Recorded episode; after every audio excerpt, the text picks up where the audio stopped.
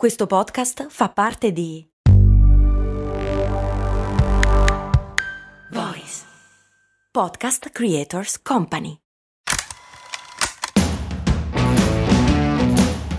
Bentornati miei cari e miei cari, io sono Max Corona e vi do il benvenuto in un nuovo episodio di Brandy.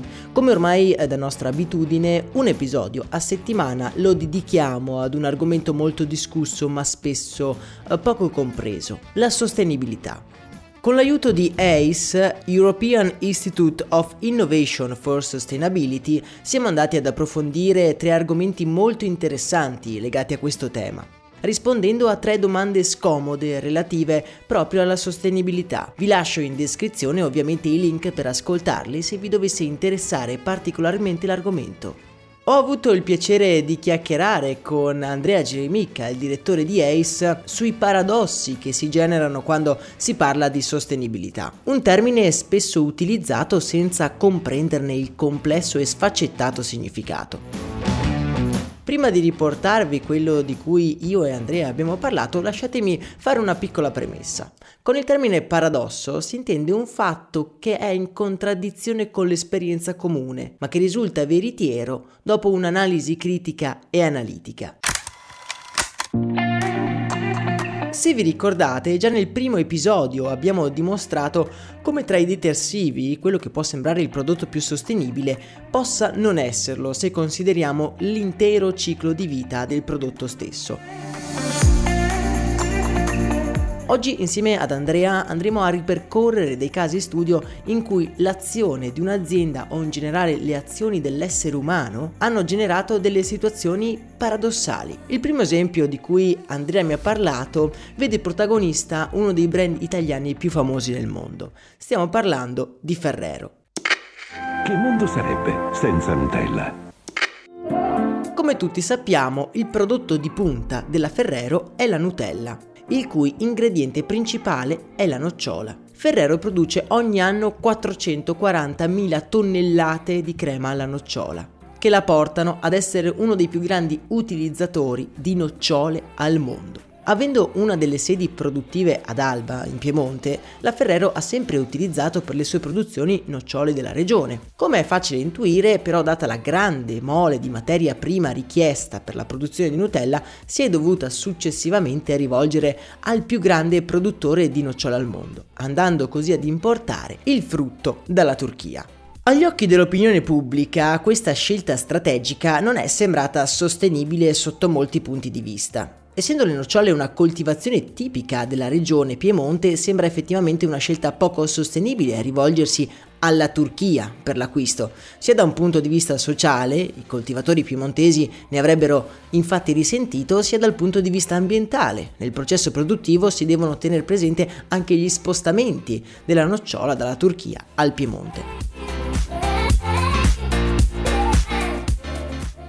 Sentito di sotto pressione, quindi il brand ad un certo punto ha deciso di interrompere l'importazione di nocciole dalla Turchia e di intensificare la richiesta ai contadini piemontesi. Una scelta che, come ci racconta Andrea, ha degli effetti davvero collaterali. Se in un primo momento questa decisione sembra risolvere le questioni relative alla sostenibilità, la scelta nasconde però delle implicazioni pericolose per la biodiversità. Vista la scelta di Ferrero, infatti moltissimi agricoltori convertono la loro produzione in nocciole, dal momento che in questo modo si va ad eliminare il rischio di avere della merce invenduta e la conseguente incertezza imprenditoriale. Diversi studi concordano nell'affermare la pericolosità di istituire una monocultura sia per la biodiversità che per la fertilità di un determinato territorio, favorendo inoltre la diffusione di insetti ed esponendo le piante a malattie.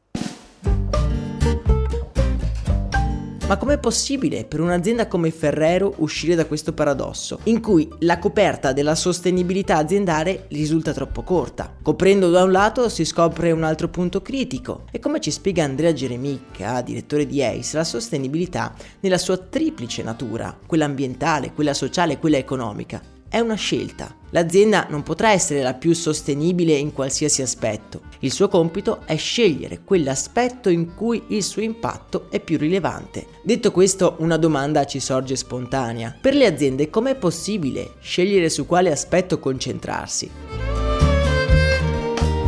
Essenziale per un'azienda, grande o piccola che sia, è fissarsi degli obiettivi, delle stelle polari a cui fare riferimento quando verranno prese delle decisioni che influenzano il business. Se io decido che la mia azienda ha l'obiettivo di non avere nessun tipo di gender gap, allora anche la mia comunicazione si svilupperà su quello, andando a parlare ad un determinato tipo di target.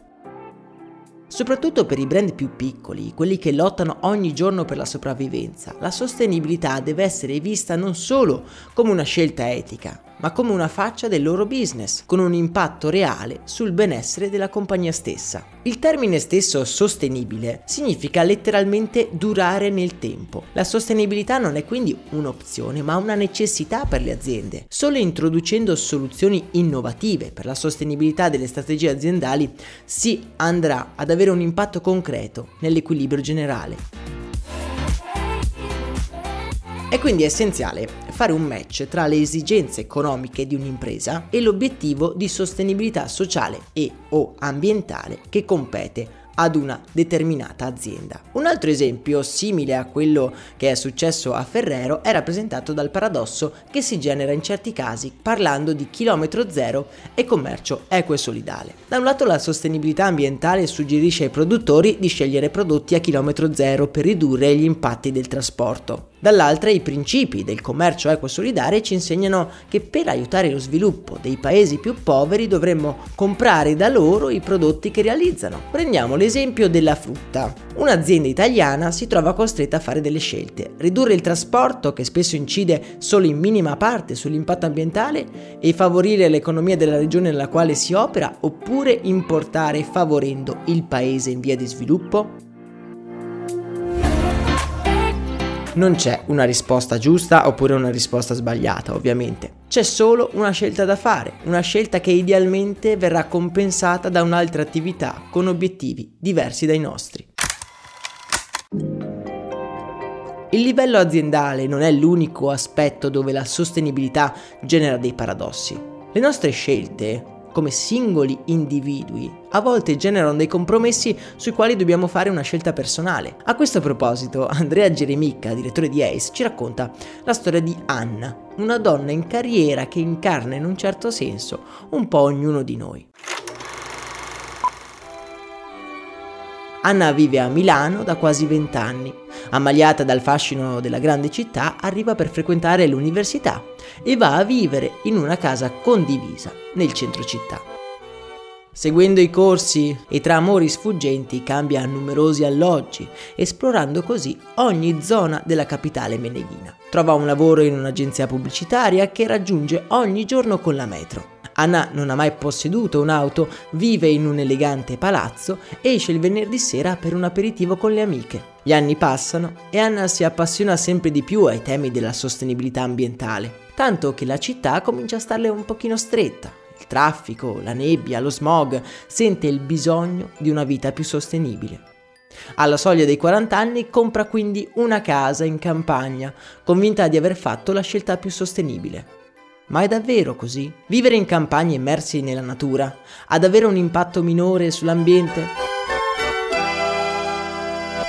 Distinto ci viene da rispondere sì, ha un impatto minore. Ma analizzando ogni aspetto, la scelta di Anna nasconde dei paradossi. Se da un lato è vero che la lontananza dal traffico cittadino e la conseguente vicinanza alla natura gioverebbe alla sua salute psicofisica, è anche vero che a livello di consumi energetici la sua scelta è ben poco sostenibile. Prima di tutto scaldare un appartamento in un palazzo è estremamente più semplice che scaldare una casa, presumibilmente più grande e isolata, da altre abitazioni in campagna. Per non parlare poi che Anna continuerebbe a lavorare a Milano e vivendo in campagna dovrebbe comprare un'automobile per potersi spostare, anche solo per fare la spesa che prima faceva sotto casa, aumentando così l'impronta ecologica della sua vita. Renzo Piano sostiene che per una società più sostenibile a 360 gradi non dovremmo tornare nelle campagne, ma portare le campagne in città facendo contaminare le nostre giungle di palazzi con l'aspetto balsamico della natura.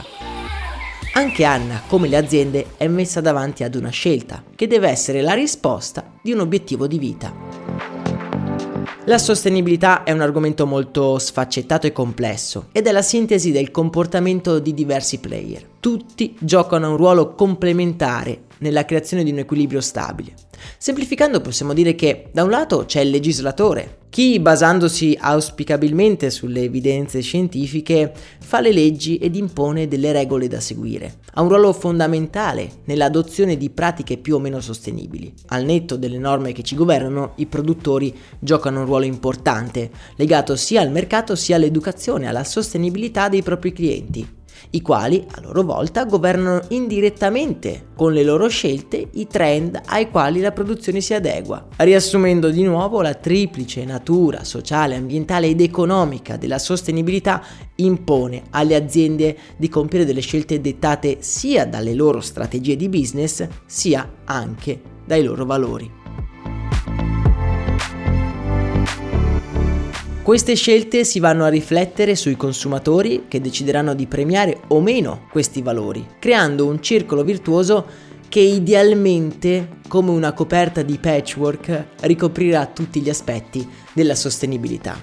La cosa fondamentale da capire è che è necessario fare la propria parte a seconda della nostra area di competenza, a seconda di quello che noi possiamo fare. Come ci spiega il nostro ospite di oggi, Andrea Geremicca, direttore di ACE, le imprese sono l'anello di congiunzione tra l'integrità ambientale, l'equità sociale e la prosperità economica. Nessuna azienda sarà mai sostenibile in modo assoluto ma ogni attività concorre per un maggior livello generale di sostenibilità. Strutture come ACE giocano un ruolo fondamentale proprio in questo aspetto, cercando di aiutare le singole aziende nell'identificare le aree in cui il business può giocare un ruolo rilevante. Per un'azienda dire essere sostenibili vuol dire tutto, ma vuol dire anche niente. È necessario porsi degli obiettivi quantificabili e misurabili, impegnandosi per raggiungerli e comunicare in maniera chiara, facendo anche educazione ai propri clienti, i quali cercheranno gli stessi valori poi in altri acquisti.